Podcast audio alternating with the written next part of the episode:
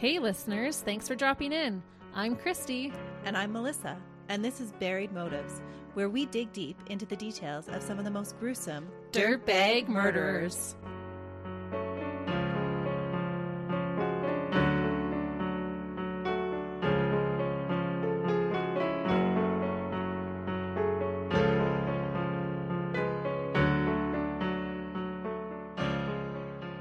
Hey, listeners.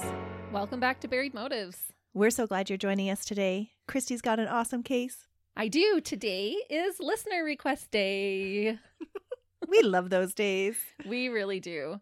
And we recently had a new listener message us with this case suggestion. As soon as I started researching this dirtbag, I knew I had to cover it. Right from the start, this case gave me chills. Ooh, that says a lot because you don't freak out very easily. Usually I'm the one that freaks out. It's true. And it's not that I really like was freaking out, but it's just bothersome in the worst kind of way. like creepy? Yeah. Ooh. Sadly, this case strikes close to home for our listener because her friend went missing around the same time as one of the victims in this case and was found in the river later that spring. Oh. Today's killer denied having anything to do with the death of our listener's friend. I'm not saying he did or didn't hurt more women than we know about, but it's important to remember that we're taking the word of a cold blooded killer. Our new listener is Susan. And Susan, we are so sorry for the loss of your friend, and we hope we can do this case justice and that you one day find out who was ultimately responsible for your friend's murder. Finding out that information can really help in the healing process. Absolutely. And that's our wish for you and for all of those who loved her. Part of our objective in covering the cases we do is so the victims of these dirtbags are not forgotten. I recently saw a quote regarding murder victims. It said that they experience two deaths the first when they take their last breath, and the second when their name is said for the last time. We are here to say their names. That is a really good quote. Yeah, it really struck me when I read it. Today's murderer was a complete wolf in sheep's clothing. He was trusted by Canada and had vowed to protect and defend our country. Instead, he terrorized many and took the life of at least two. In my opinion, if he hadn't been stopped when he was, I 100% believe he would have become a serial killer and taken as many lives as he could have. He followed a very clear pattern of escalation. Oh, are we talking about a police officer or a border patrol? We're going to be talking about a colonel. What? Mm-hmm. Our dirtbag was a colonel in the Canadian Armed Forces and had successfully pulled the wool over our nation's eyes, including his own wife's. I think this is partly why I find this case so bothersome. He was totally living a double life and had this safe protector image on the outside. I am sure I would have been bamboozled by him along with everyone else at the time. There's just that unspoken level of trust. Absolutely. And P.S. Who decided on the spelling of Colonel? Why is there no R in the spelling? Every time I was writing it, I'm like, this is not how it should be spelled. I just don't understand. English is hard. It really is. David Russell Williams was born on March 7th, 1963, in Bromsgrove, Worcestershire, England. His mother was Christine Noni Williams, and his father was Cedric David Williams, but went by his middle name, David or Dave. David Russell Williams was named after his father's middle name, but was called Russell or Russ for short. I will refer to him by Russell, as Russ feels too informal for this man. If that was confusing how he explained it, basically both Russell and his dad went by their given middle names. Okay. All I need to know is Russell. Russell. Okay. So he went by his middle name. And middle names is going to be a theme throughout this, actually. When Russell was two years old, his baby brother Harvey was born. When Russell was almost five years old, his family immigrated to Canada. They moved to Deep River, Ontario for his father's employment. Cedric, or Dave, was a metallurgist at a nuclear research laboratory called Chalk River Laboratories. If you don't know what a metallurgist is, it's a mineral expert who specializes in the extraction of metals from their ores. I'm sure it's so much more than that, but that is just a base definition. In Canada, metallurgists make a very decent wage. This meant that the Williams family lived comfortably as upper middle class. So it was a good move for their family. hmm Although Dave had a good job, he and his wife were maybe not as satisfied as they could be. And so they began, Swinging? Yes, they began swinging. And I don't mean the type of swinging that you do on playgrounds. No, the kind where your garage door is halfway up, And there's an upside down pineapple on your front step. or you do key parties. yep. Put them in the bowl. Wait, maybe we know too much about this. We are not swingers. We're just really well informed. That's right. We do our research. but if that's your lifestyle and you're not hurting anyone, you do you. Have at her. yeah. or him. Or both. It's Always both. But apparently, this was quite a common practice at the time for the area that they lived in. Many couples were participating in this type of activity. Russell's parents would often partner swap with the same couple, Jerry and Marilyn Sovka. As I can imagine it would be, this was a practice with a slippery slope for Dave and Christine. Yeah, I don't know how you would be able to do that. How jealousies wouldn't flare. Especially if you're swapping with the same couples all the time. Yeah, they had kind of found this couple that both of them, well, that all four of them enjoyed wife swapping with. Hmm. Their relationships with the other couple grew to the point of both couples deciding to end their marriages with their current spouses and then marry the opposite couple. That happens. It does. This means that Dave married Marilyn and Christine married Marilyn's ex husband, Jerry. This partner swapping became permanent. I read that Christine's new relationship lasted, but Dave's did not. After the divorces, Russell and his brother Harvey lived with their mother and her new husband in Scarborough, which is just outside of Toronto. The boys kept a good relationship with their dad, despite not living with him anymore. And I think he and his new wife also moved to Scarborough, but don't quote me on that. Needless to say, Russell's childhood was definitely unique, but it was described as a happy one. Russell and his brother were given everything they needed and every opportunity growing up, including attending the most prestigious schools. However, it would turn out that Russell had a more difficult time with what had happened to his family than others originally thought. That would be really hard to understand as a child. It would. Even as an adult, it would be hard to walk through those waters, I think. I read in one account that Russell used Jerry's last name, Sovka, for a time while growing up, but then started going by Williams again while in university. So maybe some confusion going on there for him during his younger years. And another fun fact when his mother Christine married Jerry, she started using her middle name as her first. Instead of Christine, she now went by Noni Sovka. There's a whole lot of identity stuff going on here. Yeah, everyone's middle name. And I think it was just so that as I was doing my research, I could be like, wait, Christine is Noni, Cedric is Dave, David is Russell. it was keeping me on my toes. When Russell was 15, he developed a love for jazz music and started to play the trumpet, a practice that only lasted during his teenage years. However, he was super talented at it and even competed and won in competitions in New York and Germany with his school band. Oh, wow. In 1979, Russell moved to South Korea for a year with his family for Jerry's work. His stepdad oversaw the construction of a nuclear power plant there. Russell apparently did not enjoy his time in South Korea. He was not accepted by the other kids his age there. That being said, it was reported that Russell, in general, didn't have a lot of friends or people he was close to. He was generally more interested in order and doing things the right way than he was concerned about having fun. Oh, and that typically does not go over well with young children. Mm-mm.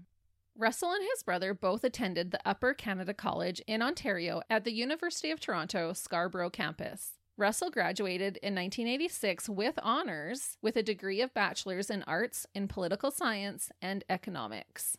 During university, Russell was described as an introvert, even though he was a super good prankster. One prank that he often enjoyed was to pick the lock of one of his roommates' room's doors and then wait for long periods of time inside their rooms to be able to jump out and scare them. So I don't know what he's going on to do next, but we know he's a murderer. These are all huge warning signs, isn't it? He just took a career in how to communicate and manipulate people. Mm-hmm. And now he likes to lockpick and hide in people's rooms. Yes, exactly. This becomes a disturbing fact to me when we learn what he eventually does do. He obviously got a thrill by invading someone else's privacy, and the things that he was learning definitely play into effect later on. That's wild. hmm It made him a good colonel, but it also made him have skills to do the sickening things that he does. Ooh. Yeah, like I said, I don't know. This one just gave me the chills. And those qualities are all things that you would think would be like they're funny.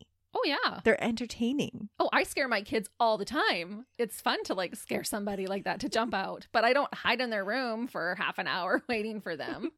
One of his roommates said about him hiding to scare them, quote, "He'd go into my room, stand in the closet, and later I'd come in and start studying at my desk. And he could be there for maybe half an hour and then push open the closet door and scare the heck out of me. I'd be on the ceiling and he'd be laughing his head off." Despite this, Russell was said to have a loneliness about him and didn't talk about his family or past. People could tell that it was painful for him to talk about it. He also rarely went home to visit his family for the holidays. But there was no signs of abuse or anything like that. Was he just embarrassed by his family dynamics? Maybe. I think it just really traumatized him as a kid, his family breaking up, and he probably knew the Sovka as just their family friends. Mm-hmm. And then his whole world was kind of turned upside down when that happened. Although he doesn't talk about it. He doesn't seem to have a lot of social skills in the first place, though. No. So it probably less emotional intelligence to actually work through all of those complicated scenarios. I think so. Just because you're intellectually advanced doesn't mean you're emotionally advanced. Say that again for the people in the back. Did I mumble it? no, I mean it's true. Oh. Uh, so funny. One of his roommates later said that when they were all first assigned to be roommates, Russell came up with a schedule for cooking and household chores to rotate between them. They thought he came across as bossy. He kept his room and clothing immaculate and earned the nicknames Drill Sergeant, Sergeant Major, and Mother Goose. Is this why he goes into the army? I will tell you why in a second. Eventually, he was able to lighten up a tiny bit and became more likable. He was said to have a super memorable laugh. It was high pitched and was a mix of a gasp and then an eruption. And this was around the time that he had switched his name back to Williams. Hmm. It sounds like he's got real identity issues going on. I think so, which speaks to how confused he was when his family dynamic was changed so drastically. Mm-hmm. But you change your name and now he's got a different personality, kind of too, right? Yeah, or maybe he's feeling like I'm going back to my original me. Mm. Because the thing with how it happened with his family, too, it's not just that his parents broke up and then eventually started dating other people and got married. They broke up and immediately got together with their swinging partners. Mm. There was no time in between to get used to the idea. And the kids probably didn't have a full awareness of what the parents were doing. It wasn't like they were prepped to understand that switch right away. It would have come as a huge shock. Yeah, I think so. On May 16th, 1986, a movie came out that would change the course of Russell's life. Any guesses which one? Top Gun? Yes! it was Top Gun. And I thought, what young guy in his early 20s didn't want to be Tom Cruise at that time? Russell was 23 when the movie came out, and he decided he wanted to become a pilot. Such a cool movie. It really is. And the second one was done really well. Yeah, it's a good one too. He filled out applications for both the RCMP and the Canadian Forces. He was accepted by both and chose the armed forces. Which says a lot about his academics. It really does. In 1987, Russell was living his dream when he was selected to the military pilots program, an honor that only 1% of applicants get, and he eventually became good enough to be a flight instructor for two years at the CFB Portage La Prairie, Manitoba base. Wow. So he's got some major skills then, Mm-hmm. or some colonel skills. He does. and he has some less desirable skills as well. Oh no. Still in his 20s, Russell met and married a woman named Mary Elizabeth Harriman. I found one report that refers to her as Elizabeth, which is her middle name. I'm not sure if she actually went by her middle name or not, so I will call her Mary. But I was just feeling like there's so many middle names. Mary was the associate director of Canada's Heart and Stroke Foundation, so also very successful. Russell only had one other serious girlfriend prior to meeting Mary. The pair were married on June 1st, 1991, when Russell was 28 years old. Mary was just a few years older than Russell. During this time, according to his glowing write up of all his accomplishments on the Department of National Defense website, It's not still there, is it? it's not. Okay, good. But on it, he was said to enjoy photography, which will make you sick later, fishing, and running. Russell and his wife Mary also love to golf together. In 2006, they moved to a street called Wilkie Drive in a suburb of Ottawa called Orleans. The couple lived happily in their home for over a decade until they were able to move into their dream home in the neighborhood of Westboro, Ottawa. They also owned a cottage on Cozy Cove Lane in the village of Tweed, Ontario, which is about 53 kilometers or 33 miles from Trenton. Super cute area. Oh, you know the area? Yeah. oh, and even the name Cozy Cove Lane. mm-hmm. If it wasn't such a bad case, I would be obsessed with that address. Russell would often use this cottage as a place to stay closer to work before returning home to his wife. His wife lived in Ottawa full time, and Russell lived half time in both Ottawa and Tweed. The pair never had children and seemed to happily focus on their careers and one another.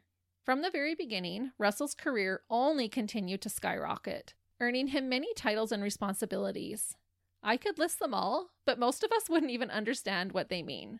For example, one of the things was that he served as the project director for the Airlift Capability Project Strategic CC 177 Globemaster 3 and Tactical CC 130J, Hercules J, and Fixed Wing Search and Rescue.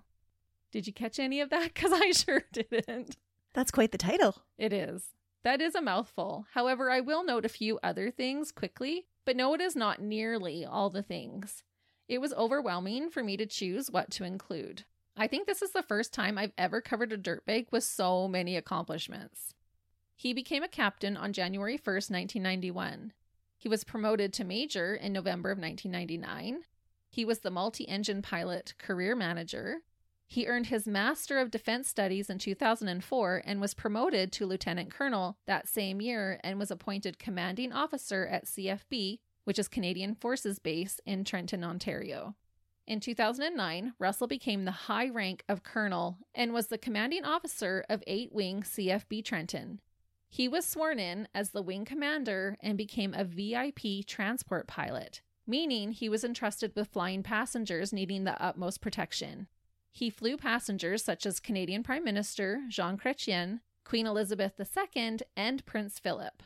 There are actually photos of him standing in his full military pilot uniform right next to the Queen, who was wearing a lime green dress and hat. She had no idea who she was entrusting her life to. And this was all at the time when he was murdering or Yes. before? Yeah, it's all happening at this point because he starts in 2009. But his earlier crimes start years prior. That's crazy. Mm-hmm. So is he just really good at living two separate lives? Or does he have two distinct personalities? I think he's just really good at living two separate lives. He's this decorated colonel on one hand, and then he is a sadistic dirtbag on the other. And nobody is the wiser. Hmm. He also served a tour of duty in the Middle East. I could go on, but I think you get the picture. He's a decorated pilot. Yes. Colonel Russell Williams was well liked, highly respected, and a very important part of the military program in Canada. He was the guy that others looked up to and wanted to be like. He was considered the quote, shining bright star of the military. He had more than exceeded his Top Gun fantasy. So where does it all go wrong then? It sounds like he's living the dream. I know, and why can't that just be good enough? Why do you have to be such a dirtbag?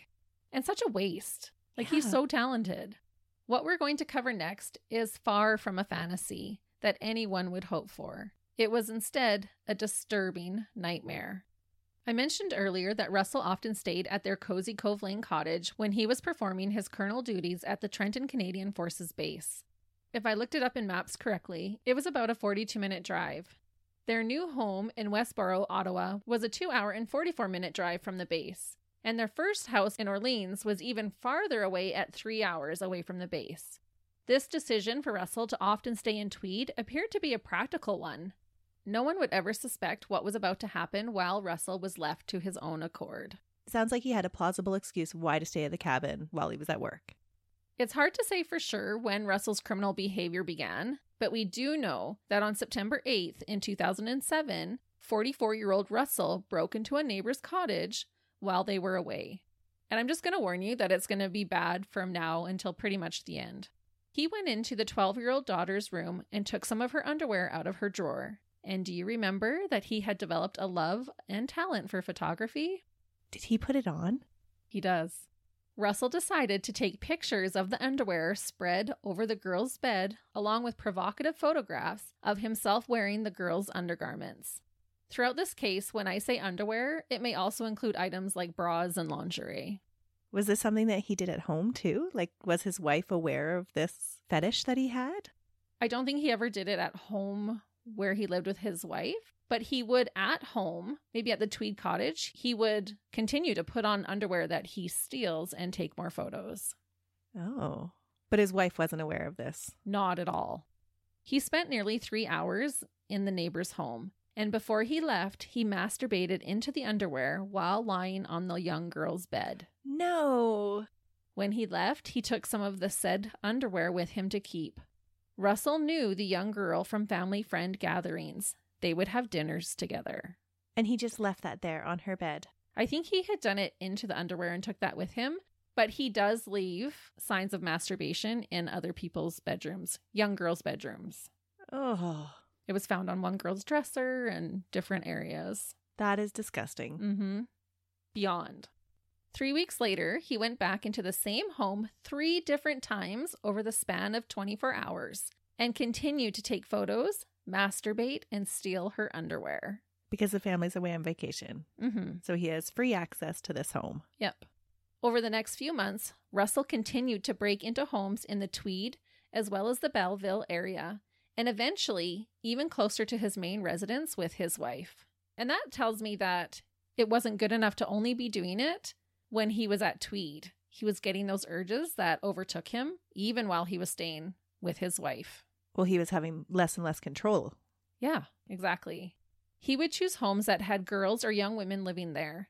He would often enter the homes at night when no one was home. This gave him the freedom to steal underwear and take photos. When he could, he walked to the homes.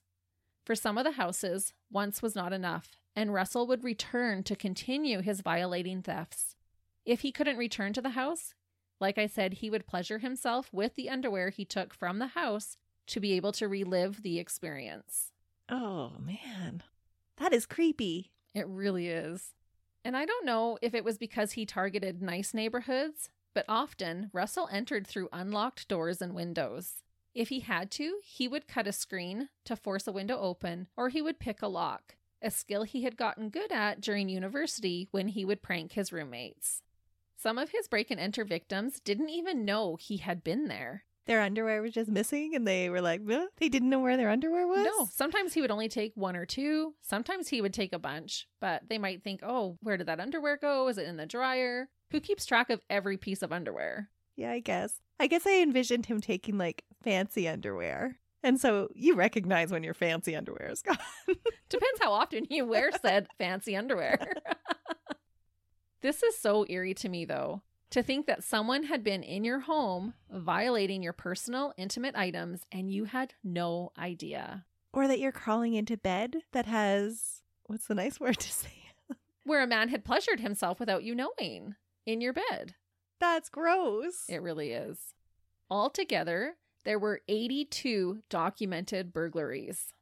During these break ins, Russell collected around 1,400 items of intimate apparel bras, underwear, bathing suits, and lingerie. 1400. Yes, 1,400. That is a lot of underwear. Yeah. Well, he broke in 82 times that we know of. You would notice they were missing. Oh, some of them do notice. Oh, okay. I'm not saying thinking- he's able to take all these items and nobody notices. A lot of them do notice, but not many are actually reported. okay. Yeah. And he's taking them like a couple at a time and then coming back, taking a couple more. Mm-hmm. Because 82 break ins, some of those were repeat houses, right? Yes, Okay. That's still a lot of intimates. it really is. And even just storing that many, like he had boxes in his garage where he had this stuff stored. Oh, man. What did he have labeled on the boxes? I'm not sure. In his confession, he tells the officer that if you go in my garage and look for a printer box, like the printer scanner from my office, inside that box, you'll find stuff. Oh, and then he said there's a bunch of boxes right around that area. I'm assuming so that his wife wasn't curious, he probably wrote work stuff on it. I could not find photos of the boxes and evidence. But he likes organization, so I'm sure he had it all categorized. Oh, he would have had to have it labeled to make sure that his wife wouldn't go in there. It's just mind blowing. It really is. In addition to the clothing, he even went as far to steal sex toys. No. He did. Oh, that's so gross. He did. He's reusing other people's sex toys. Well, he's taking them with him, so I'm assuming he's using them. I'm going to be way too curious on this case, Christy. what sex toys was he stealing? oh, we're going to talk about it. Okay. He wore the underwear. How was he not using the sex toys? Yeah. That's where my, my thought process is going. Oh, I would 100% believe that he did. Oh. There's just no documentation about him actually using them. So gross. This Mhm. guy is a sicko. He really is a sicko. I am just jaw open. Oh, gross. Right. And now you can see why, as soon as I started looking into this case, it just gave me chills and it was so bothersome to me. And I was actually like looking into it. I was sitting at my desk and I kept kind of like going like, oh, no. what? And my husband was like, what are you doing? And I'm like, someone requested a case and I'm totally doing this case because I was so shocked and disturbed by it.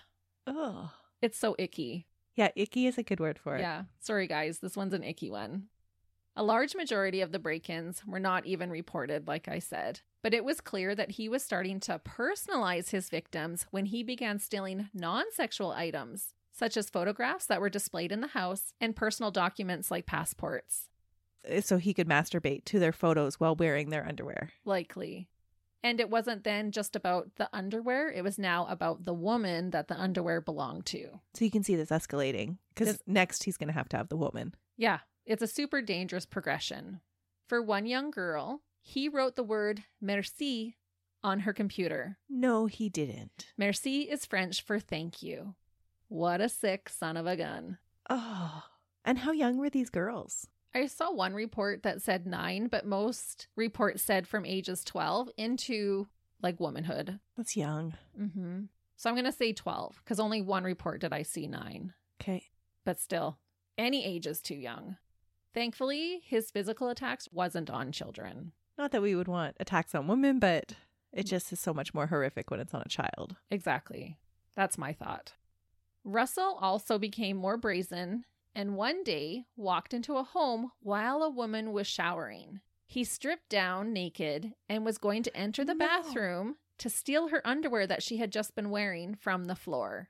But he left, worried that he would be caught. Why did he strip down naked? Because he's a pervert?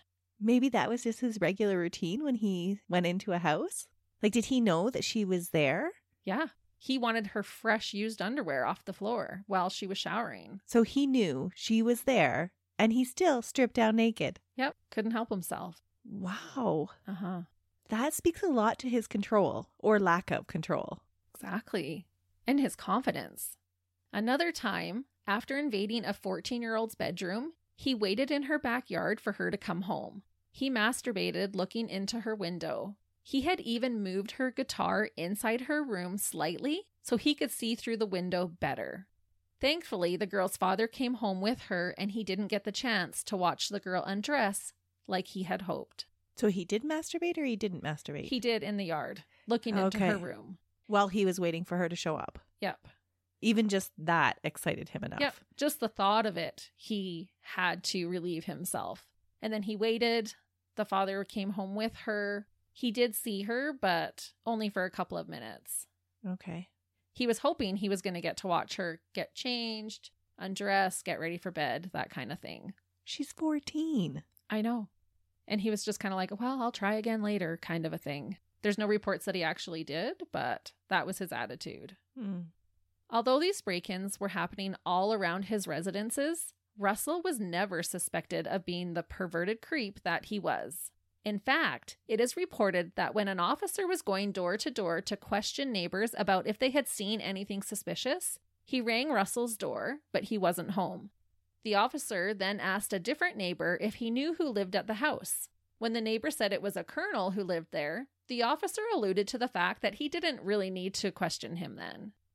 Because he's so trustworthy. Yeah, he's a colonel in the uh, Canadian Armed Forces. He should be trustworthy. You would think. And that's why this just feels like such a Violation? Yeah, it really does.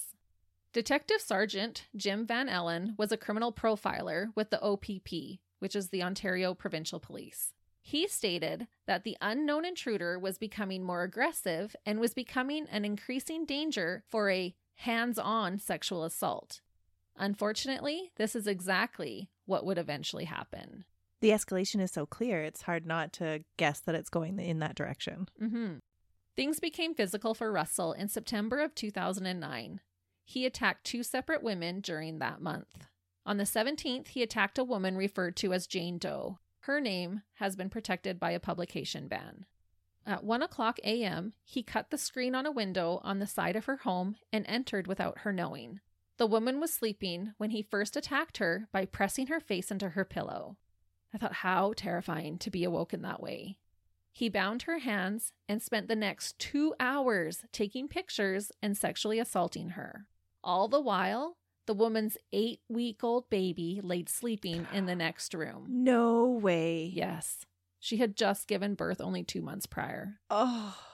To try and calm Jane Doe, Russell told her that he wasn't going to kill her or her baby. When he left, he took underwear along with any items that he thought might have his DNA on it. Police later found DNA anyways, but did not have Russell's DNA on file to match it to. Russell returned to the home a few more times to steal more underwear. Once he saw that her husband was back home, he entered one last time and took a photograph of the woman's driver's license. So I'm not sure if her husband worked away. You know how Mhm. sometimes with your job you have to work away and you're gone for periods of time. So he thought she lived alone, but then discovered, oh no, she actually has a husband. And so he just went in that one last time and then left it alone and moved on to the next. Where is he storing all these photos? I believe it's just all on memory cards. So probably looking at them on his computer. Okay. Less than two weeks later, he attacked a 46 year old woman named Laurie Massicotte. He admitted that he chose her because she lived alone, and I think perhaps he had gotten spooked when Jane Doe's husband returned. Russell again entered Laurie's home twice when she wasn't home prior to the physical attack, maybe to familiarize himself with her floor plan, but definitely to steal her underwear. Or do you think he was trying to subdue himself with just stealing the underwear, but just couldn't stop at that stage and it gradually built? Yeah, that's hard to say. I'm not sure. He could have been in there and then just became so enthralled that he knew he wanted her. Yeah, and then kept going back. Yeah. And then finally, on September 30th, he actually broke into her home while she was sleeping. He struck her on the head with a large flashlight. He then placed his arm around her neck until she urinated. She was likely beyond scared. He bound her hands behind her back and spent almost three hours assaulting her and taking photographs. This time, however, Russell told her that he was there with other people who were robbing her and that he was sent into the room to keep her under control. At one point, Laurie asked for an aspirin, and Russell went and got it for her. He also apologized for hitting her and told her she had a nice house and assured her that he wasn't going to kill her. Just seems so bizarre. Mm-hmm. And maybe that's where his professional side and his dirtbag side are kind of being meshed together. By this time, Russell had earned himself the name of the Tweed Creeper by the media. Russell was later found with photographs of the newspaper that reported about his crimes. He also had photos of that same newspaper on fire inside his fireplace. Oh, he was very artistic about it then. Mhm. So rather than keeping a bunch of those things, he would just take a photo of it and then destroy it. He probably thought he was being so smart to do that. A way to keep the memento. Yeah. But he's probably like, I don't want to be one of those weird guys when you, in the movies, you walk in and they have all the news articles and everything all posted on their wall. Instead, I'll just keep it on a memory card. Yeah. Uh, it's not better, Russell. It's not. Unfortunately, despite assuring Jane Doe and Laurie that he would not end their lives, only two months later, Russell would escalate to murder. And I do want to point out as well that during these first two attacks, the sexual assaults did not include penetration, but that would change with the next victims as well. Hmm. So he follows this clear pattern of escalation, just little by little. I think he just needed a bigger and bigger thrill. And that's why they're getting closer and closer together, too. Yeah. While scoping out his first murder victim, Russell continued to engage in his fetish break ins and robberies. He entered the home of a civilian employee at the Canadian Forces Base, CFB Trenton, at 5 in the morning. I assume this meant she did not hold any military position, but still worked for them. He said he picked the house because he noticed that a woman lived there, so I don't believe he knew her. Okay. The first time he entered this woman's home, he stole 44 items of lingerie, a pornographic movie, and some of her sex toys. When the woman returned home, she noticed the missing items because 44 is a lot. Uh huh. She was shocked and didn't know if it was a joke by someone she knew or not. She called a friend and they discussed if she should report it to the police. Russell broke back into the house later that same night and stole 116 additional intimate clothing items and sex toys. That's a lot. To make matters worse, before he left, in an attempt to intimidate his victim even more, he left her a threatening message on her computer screen. It read, quote, "Go ahead and call the police. I want to show the judge your really big dildos." And Trying to shame her into not calling the police? yeah. And I thought, did this mean that he was hiding in her house the entire time and overheard her conversation with her friend about if she should call the police or not?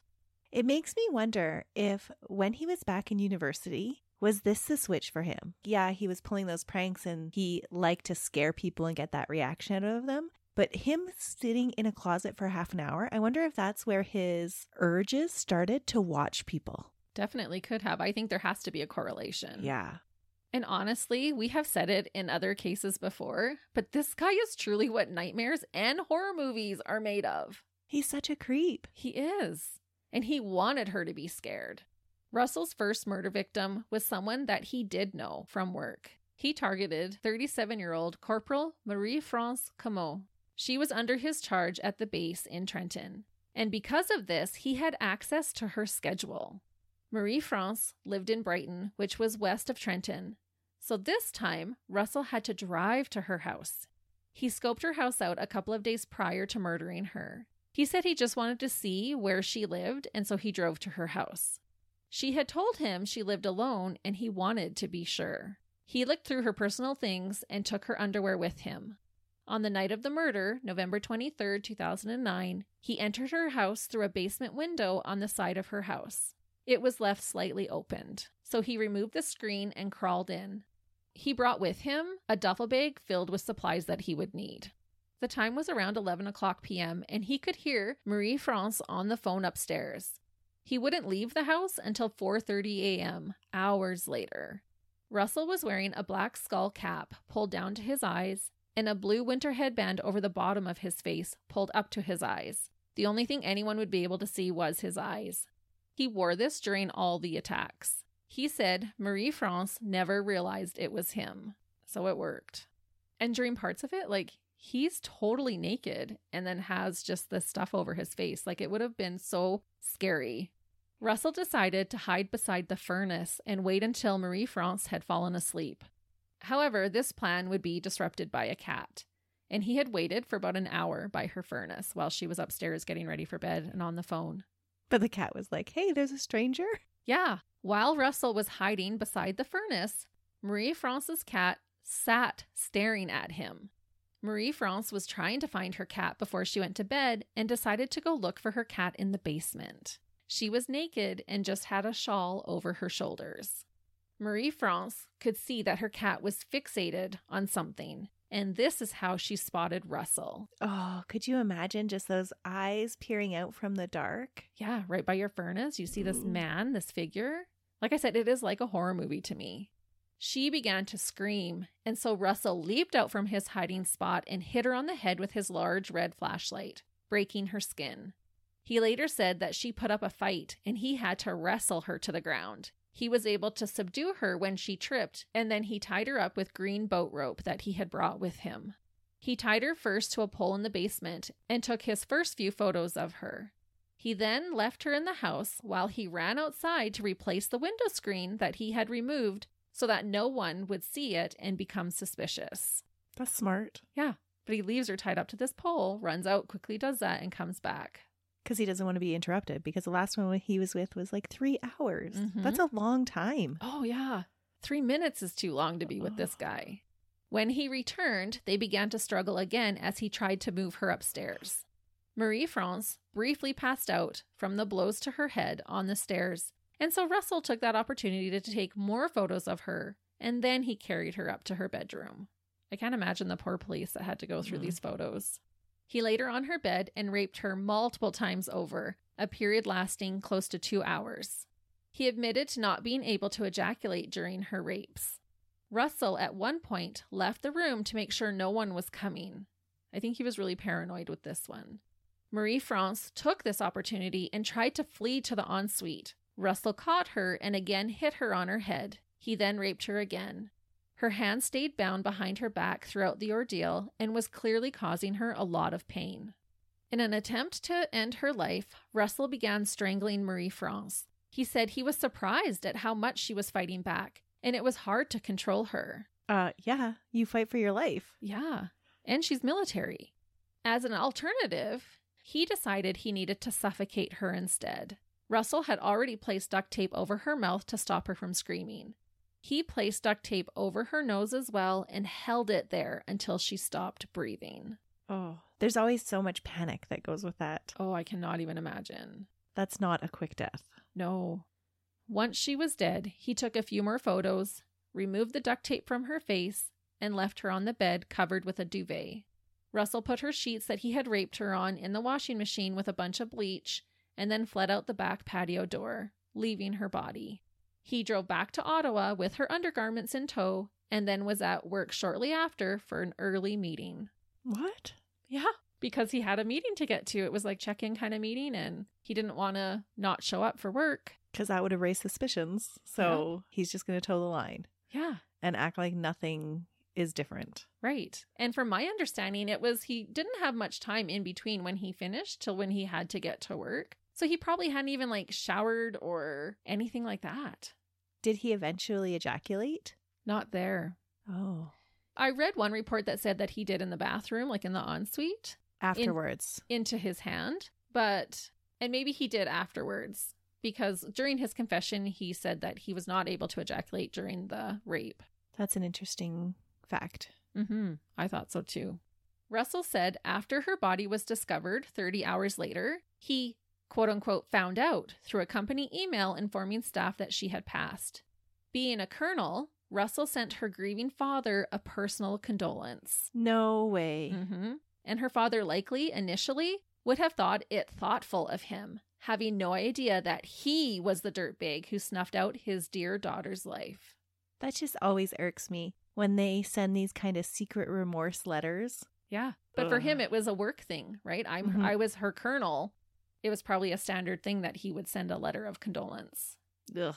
And I just wanted to note that a lot of this information we get from Russell's later confession, but along with taking photographs, Russell also video recorded a lot of his crimes, including his physical assaults and murders. So a lot of this is caught on videotape. That is so disturbing. Mm-hmm. Those poor police officers that would have had to view all of that. I can't imagine because he had hundreds and hundreds of photos and hours and hours of video. Ugh. Yeah. Sadly, Russell would escalate his violence with his next and final murder. This time on January 28, 2010, Russell decided to target 27 year old Jessica Lloyd. Jessica lived near Belleville, Ontario. He had first spotted her through her window while she was working out on her treadmill. He again entered her home a few days prior to steal underwear and make sure that she lived alone. On the night of the murder, Russell found her asleep after breaking into her home. He stood beside her, and as he was about to hit her, she woke up to see him standing there. And I honestly cannot imagine what his victims went through. It would have been awful. He bound her hands with rope and covered her eyes with duct tape. Russell cut off her shirt and pulled off her pants. Jessica tried to be compliant despite being terrified and in obvious pain from the hand restraints. Being the disgusting slime on society, Russell assaulted Jessica for three hours. He raped her in multiple ways and took photos with the lingerie. He would dress his victims up in the different undergarments for some of the photos. He also took some extremely explicit photos of her. This time, Russell didn't want his time with Jessica to end so soon, so he called into work sick and took Jessica to his Cozy Cove Lane cottage. The escalation of this guy is just so incredible. It is, it's so quick. Mm-hmm. Just even from one crime to the next, he's continuously escalating. And that's why I just cannot even imagine if he wasn't caught, what he would have turned into. I don't think there would be any boundaries that he wouldn't have crossed. Yeah, not with this kind of escalation. When they got there to the cottage, Russell washed Jessica in the shower. At one point, she complained that the water was too hot, and so he changed the water temperature for her. She was still bound, and so that's why he was washing her. And again, this shows him showing a little bit of compassion for her. A little bit.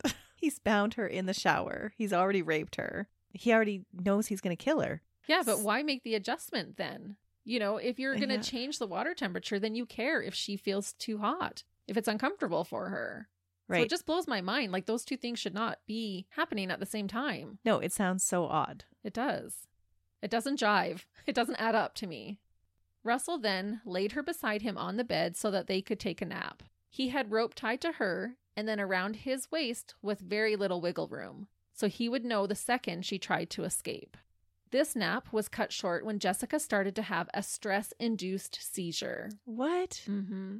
Video shows Russell caring for her through the ordeal. He offered his help and said things like, quote, Don't bite your tongue. Relax. Try to relax. Focus. Stay with me, Jessica. Hang in there, baby. What? Yeah, puke. You have literally done such horrific things to this woman that you've made her have a stress induced seizure? And then you're going to try and help her through it and be kind? Yeah, that's weird. Come closer so I can punch you in the throat. Throat punch. Honestly. After she recovered from the seizure, he untied her hands and allowed her to sleep for an hour, but still blindfolded. Did she have a seizure disorder previous to this? She had sometimes. Yeah. Mm. When she woke up, Russell was raring to go. He said he wanted to have sex with her one more time and then he would let her go. This is what he tells her. The truth was, he never had any intention of letting her or Marie France go. He said he knew they could be tied to him, so he couldn't let them live. Russell proceeded to dress Jessica in different sets of lingerie and raped her both orally, both ways, as well as with intercourse, controlling her during it with a zip tie around her neck. Ugh, this guy is awful. But that's how he was able to make sure that she wasn't going to hurt him while she was doing that. Mm. I won't include all of the degrading details, but with Jessica, he was able to ejaculate. I think this speaks to his increased confidence and escalation. We can see him evolving with each victim. When he was done, he gave her some fruit to eat and allowed her to get dressed. She believed that he was going to release her. She still had the tape over her eyes. Russell rebound her hands and placed duct tape over her mouth. As they began to leave, they walked past the fireplace, and Russell suddenly hit Jessica over the head with his red metal flashlight. He said he was surprised that her skull gave way underneath of it the way that it did. Her wound bled profusely. Yeah, no kidding. All head Mhm. wounds do. Yeah, but he had actually caved in her skull. Russell grabbed his rope and strangled Jessica to death. Next, he took more photos. They had been together for just a few hours short of an entire day. He placed her body inside his garage and cleaned up the blood. When he was done, he drove to the base. He had a flight early the next morning. There's no way he would have gotten all that blood. He does a pretty good job to the naked eye. Hmm. But they're going to find some evidence, right? Oh, yeah, he cleans it up to the naked eye, but not to the forensic eye. Hmm. He didn't return to the cottage in Tweed until February 2nd, meaning her body had been left unattended for a few days. He had went back to his home in Ottawa to spend time with his wife after his flight. Ugh. His poor wife to find out all Mhm. this afterwards. Yeah. And even just thinking of him coming home, he's just, you know, he's been in Tweed working, does this flight, comes home, they get to spend these nice few days together, they go out for dinner, they're going on little dates, that kind of stuff, probably being intimate, not knowing what he's just done. Yeah, that's disturbing. Yeah. When Russell did return to Tweed, he wrapped Jessica's body in towels and duct tape and drove her out to a wooded area. He discarded her body without a second thought. When police would later find his hundreds of photos, they found a photo of him with the news reports on his computer screen and one of the videos he took while torturing Jessica. Like this little selfie. Like, look, ha ha ha. He's so artistic. yeah. Gross. And so, did they ever find her body? He tells them where her body is eventually. okay. Yeah. But doing this, I felt like it was like he was documenting his hunting trophy. He took over 300 photos of his assault on Jessica alone. He just truly sickens me. And I have to say, ladies, After researching this case, I plead with all of you please don't tell people you live alone unless you know you can trust them. And please make sure your doors and windows are locked. Even for things like if you order food and it's being delivered, holler out a man's name that the food is here as you go to open the door so that they will think someone is there with you. What Russell did was such an invasion of privacy. We should be safe inside our own homes and shouldn't have to always be protecting ourselves. But sadly, we do. And what I think really bothers me about his case is that he was someone you'd least expect to hurt or violate you. He was someone who we have been taught to look up to and entrust our safety with. He wore a military pilot's uniform and exuded that authoritative, safe feeling. Yeah, he was supposed to be the protector, Yeah. not the destroyer. No. And I just added that in there because so many times he was able to just come in an unlocked window and an unlocked door, and it was easy for him.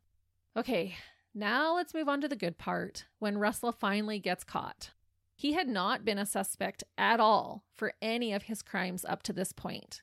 Thankfully, this was about to change by what you could consider chance. It's amazing how many times that happens. It really does, and I love it. I feel like it's the universe helping to catch these dirtbags. Jessica was reported missing after not showing up for work. Police suspected foul play when they discovered that her car was at her home, but that she was nowhere to be found. Officers from the OPP and the Belleville Police Department worked together and started to piece together that the two sexual assaults, Marie France's murder, and the disappearance of Jessica had to be connected. During part of a giant search that included hundreds of volunteers and police to try and find Jessica, Colonel Russell Williams himself, the murderer, authorized the use of a search and rescue plane from CFB Trenton to be used in the search. That's ballsy. Mm-hmm. Sadly, they were unable to locate her. But he has his hands right in this because of his position of authority. Mm-hmm. Eyewitnesses said that they saw a silver SUV parked in a field close to Jessica's house on the night she went missing. Police were able to find tire tracks in the snow, which helped to narrow down the type of SUV that the killer might have driven. By the grace of all things holy, Russell was pulled over on the night of February 4th by the OPP on Highway 37. They were doing a standard drunk driving check and inspecting the tires of all vehicles that they pulled over. Good for them. Mm-hmm. I wonder if they felt intimidated by his rank once they found out who he was. I'm sure they were shocked, but these officers do the right thing. How this is handled from the time they discover him is chef's kiss. Because It's awesome. Because there would be that potential there to feel completely intimidated. Oh, yeah. And be like, oh, what do I do? Mm-hmm. When Russell was selected to be pulled over, he told police that he had to rush home to a sick child. He must have been sweating in his boots. He has no child. No, he was lying, but trying to like be like, "Oh, can we hurry this up? My child's really sick. I got to get home." Yeah. Russell was driving a silver Nissan Pathfinder, one of the vehicles on their list. So I think for sure when they would see a vehicle that matched their list, those ones automatically would get selected to be pulled over. Mm-hmm. When they inspected his tires, they realized that they were a match for the tire tracks left near Jessica's home. Because of this, he was now a person of interest. And I have to say, like you alluded to, thank goodness that the officers that night didn't just make an assumption and dismiss this as a coincidence because of his military rank. Yeah. They actually did their job and didn't treat him any differently. Which probably miffed him right off. Oh, yeah. But I don't think he knew right away that he was a person of interest. He might not have even known they were checking his tires. So he probably drove away thinking, like, yeah, got away again. On Sunday, February 7th, Russell was enjoying time with his wife in their newly built home in Westboro, Ottawa. The Ottawa police called him and asked him to come in and answer a few questions, to which he agreed. He arrived at the police headquarters and Detective Staff Sergeant James Smith interrogated him. And everyone, please hear me when I say Sergeant Smith is the real deal. He deserves so much recognition for his work. I watched a nearly three hour video of his interrogation with Russell, and some parts I even watched a second time. And he goes from being like a colleague of Russell's to getting him to confess to everything. He is so good at what he does. I felt like I needed to start confessing all of my own wrongdoings to him while I was watching it. I was like, oh man, like sinking in my chair. He has definitely mastered the art of interrogation, and I am not convinced that anyone else could have handled this case so amazingly. He knew exactly what to say and how to say it to a man like Russell. Which again would have been so intimidating. Here's this high ranking officer who just exudes power. Yeah, he rubs elbows with the prime minister and the queen. Mm-hmm. It's wild. Smith even starts out telling Russell that he was free to leave at any time, that he could ask for a lawyer, and that he didn't have to answer any of his questions. So he starts by to just let him know, like, hey, this is just casual. You can leave. I just want to ask you a few questions. The interrogation reportedly lasted for over 10 hours. So even though Russell knew that he could leave, he never did because of how good Smith is. 10 hours is a long time. It is. By my observation in the three hours that I was able to watch, Smith started by building a rapport with Russell. Russell expresses concern about what it might look like with him being questioned, and Smith validates his concern by saying, Oh, yeah, that's why we asked you to come in on a Sunday, so less people would be aware and they could be discreet about it. Like, we just need your help. We just need you to help us answer some questions. Russell starts out appearing at ease. He even like pops in a piece of gum, just like, oh, yeah, yeah, yeah, this is important, you know, being right on board. And I think he honestly thought he was going to just clear his name and be back in time for dinner. Being confident in his cleanup, he agrees to give a blood sample and have a buccal swab done. He also allows his shoes to be examined. He basically gives to Smith anything he asks for. About giving the sample, Russell asks again about how discreet they will be. He said to Smith, quote, because uh, you know this would have a very significant impact on the base if they thought you thought i did this smith reassures him again by saying that's why we're doing it on a sunday and expresses how much they appreciate all the help the military has given so far Mm. smith starts to list all the crimes that they are looking into all crimes committed by russell He must be sweating in his boots right now. oh it is a slow progression to watch him go from just like, yeah, yeah, no problem. You can tell there's nervous energy. But then he gets to this point where he's just shoulders down, looking at the ground, pausing lots in between what he's going to say. It's really spectacular to watch, to be honest. And then there must be this moment where he realizes they've got me. Yeah, and I'm going to walk you through that moment. Okay. I'm spending a lot on this interrogation just because I feel like it was so great. And I feel like when when we have these cases where police do an above and beyond job, we need to give them that shout out. Mm-hmm. Smith starts to present evidence, including the tire track evidence, and explains to Russell how DNA works and how they only need a minuscule amount to make a match from a crime scene, even if it's been there for a long time. Eventually, Smith tells Russell that they have obtained search warrants and will be searching his homes and office. He tells Russell, quote, your opportunity to take some control here and to have some explanation that anybody is going to believe is quickly expiring. He continues to tell him that when the evidence starts to pile in and his DNA is matched to the crime scenes, that, quote, it's all over because as soon as that happens, where's your credibility? Where's your believability? You're just another, um, and don't take this wrong, okay? But you can see if you step outside this room in your mind and imagine how people are going to view you, okay? If the truth comes out after the clear evidence is presented to you, when you finally go, okay, I'm screwed, now what are we going to do? Russell, you know there's only one option. What are you? What are you? What other option is there? Russell answers by asking, What's the option? Because Smith has said there's only one option here. And Smith says, quote, Well, I don't think you want the cold blooded psychopath option. He then refers to how Paul Bernardo liked the notoriety of that label and said that he didn't feel like Russell was like Bernardo. So he's still playing to his Hmm. ego. He's just so good at his job. And while he's doing this, he's staying calm but firm. Like they're even sitting like he's drinking a cup of water, just like, oh yeah, so tell me about your vacation, like that kind of relaxedness. Russell comments about how he can't believe this is happening multiple times. He finally says, quote, When you talk about perception, my only two immediate concerns from a perception perspective are what my wife must be going through right now and the impact this is going to have on the Canadian forces. And I thought, yeah, Russell, you majorly screwed the pooch on both of those things. Yeah. So he's not thinking about himself No. in that moment. No, and it's very clear. Like, I think he is genuine in his confession and later in his apology. I think that is genuine. And he, throughout this, is very concerned about his wife and the Canadian forces. which were pretty much his family. Yeah. Russell says he wants to minimize the impact on his wife because he knows police are now searching the home that they shared together.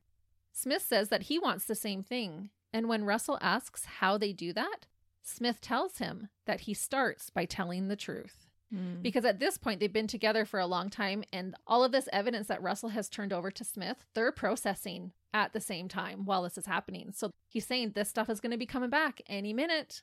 It's up to you. How are we going to do this? Because once it comes back, you're hooped. Really, DNA test takes so much longer than that. But I mean, like his shoes, they were Oh, testing, okay. like Okay. all that kind of stuff. Because So- they had found some footprints and Right. and whatnot. so then this is where Russell turns over the boxes and tells him where to look in the garage, right? Yeah, to make it easier for his wife. Mm-hmm. What I felt was next level is Smith didn't immediately get Russell to just blurt out that he was a killer. He started by asking where Jessica was. He's like, Where is she? Where is she? And then asks Russell to identify on a map where they could find her. He's like, Do you think you could show me on a map? This cracked the code. And Russell then proceeded to tell Smith where Jessica's body was, and then gave a lengthy, detailed confession about everything he did. He even told Smith where the officers could find all the evidence in order to make the searches go smoother for his wife, like we said. And I feel like we all need to do a slow clap for Sergeant Smith. I am sure he helped save more women's lives by helping to take down this dirtbag. They didn't have a lot to go off when Russell walked into the police headquarters that day, just tire tracks that could have been really anybody's. But by the time he was arrested and escorted out, they had multiple smoking guns and a full confession. That is pretty incredible. Mm-hmm. Russell was charged with two counts of murder, breaking and entering, forcible confinement, and sexual assault. He was immediately remanded into custody, and the Canadian forces announced that they were appointing an interim commander. They also quickly removed his biography from the Department of National Defense website the very next day. They were quick acting. Russell was held at Quinte Detention Center in Napanee, Ontario. In April, he attempted to commit suicide by shoving a wet stuffed toilet paper roll down his throat. Oh, He was trying to block his airway. He had to be placed on suicide watch after this. On October 18, 2010, Russell pled guilty to all charges against him. During the proceedings, it came out that Russell had pedophiliac tendencies and had child pornography at his homes. And I believe this was the only thing he didn't want charges for and possibly used it as a plea deal bargaining chip. From what I could tell, he wasn't charged with possession of child pornography.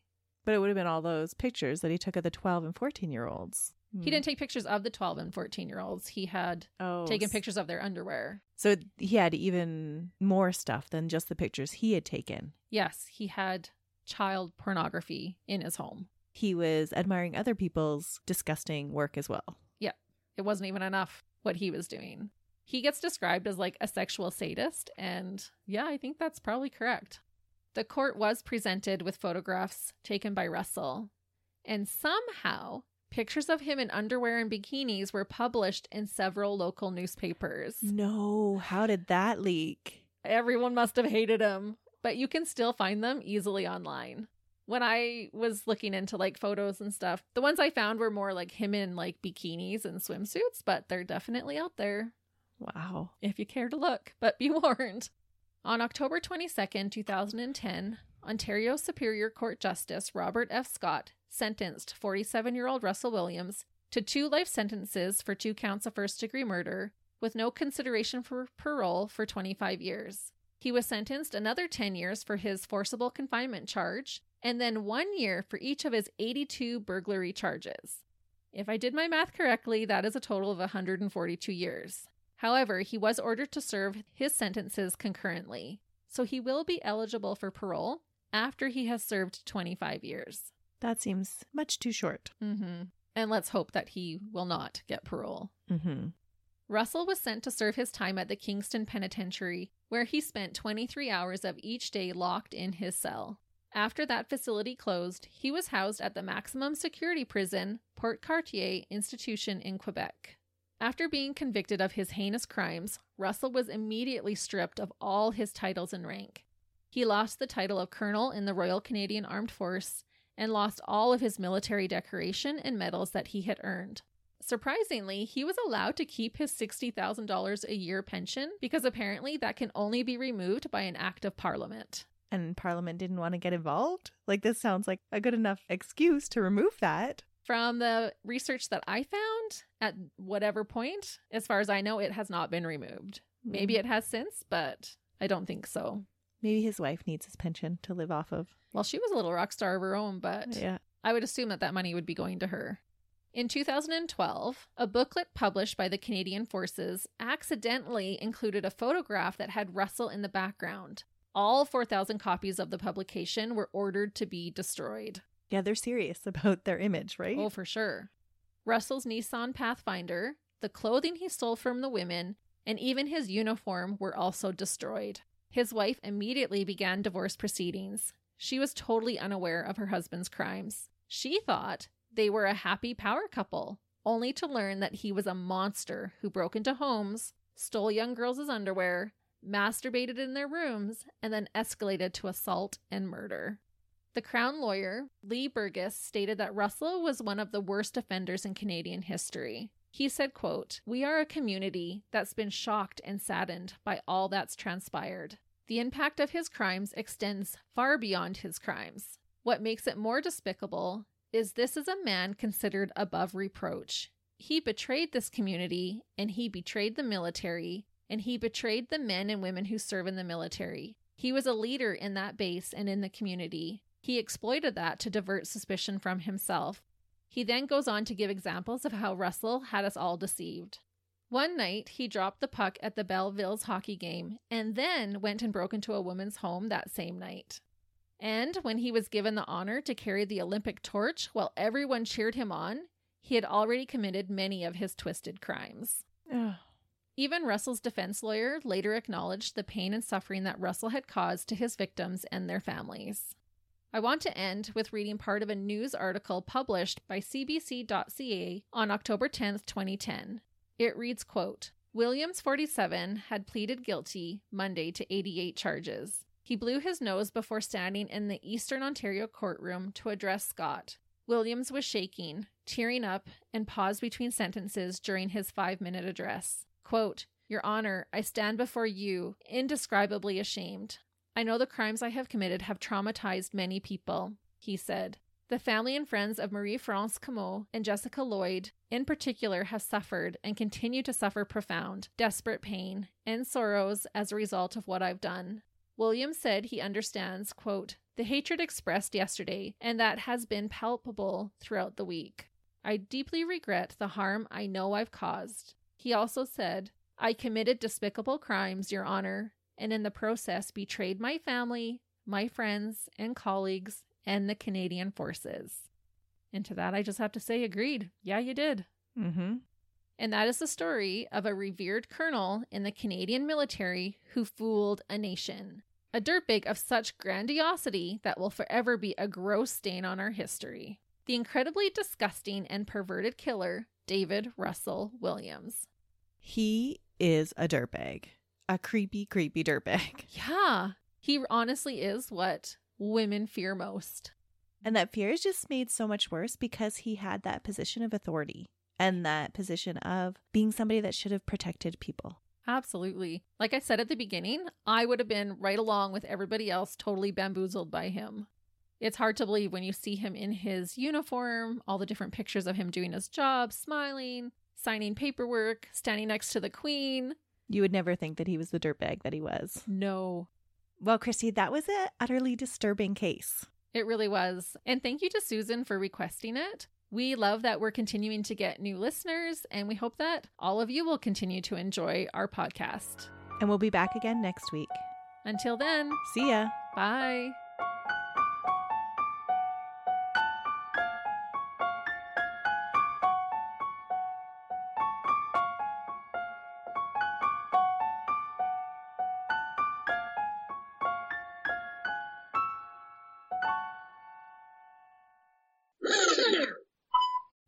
Am I louder now?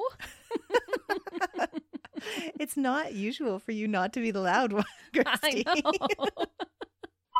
I haven't turned it on. okay. Just the blanket.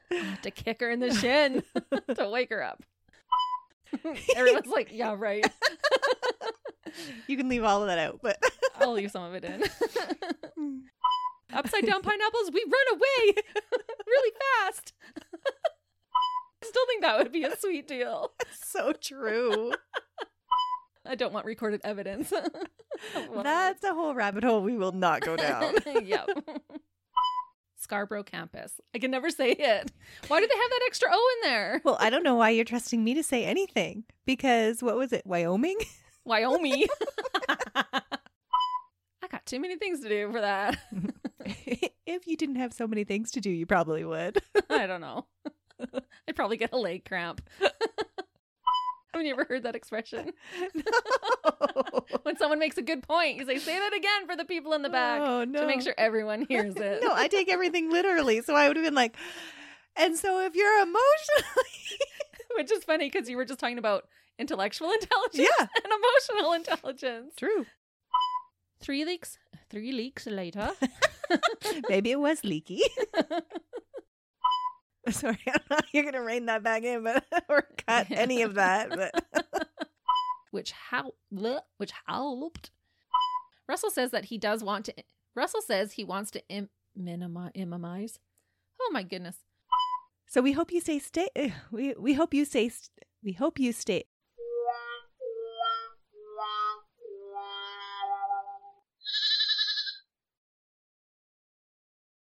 Hey, we're live, pal, and we'd love for you to come check out our podcast, Tales from the Estate. Each week, we talk about our top five favorite somethings. My beautiful wife, Caitlin, likes to share all sorts of random facts. Yeah. Did you know that cows have accents? We did now.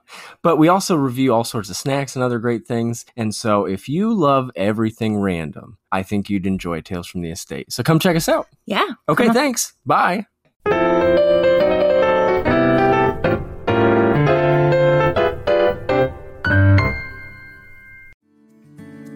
Come on a journey like no other, where you will discover many roads that will lead you to a happier, healthier, and more stress free life.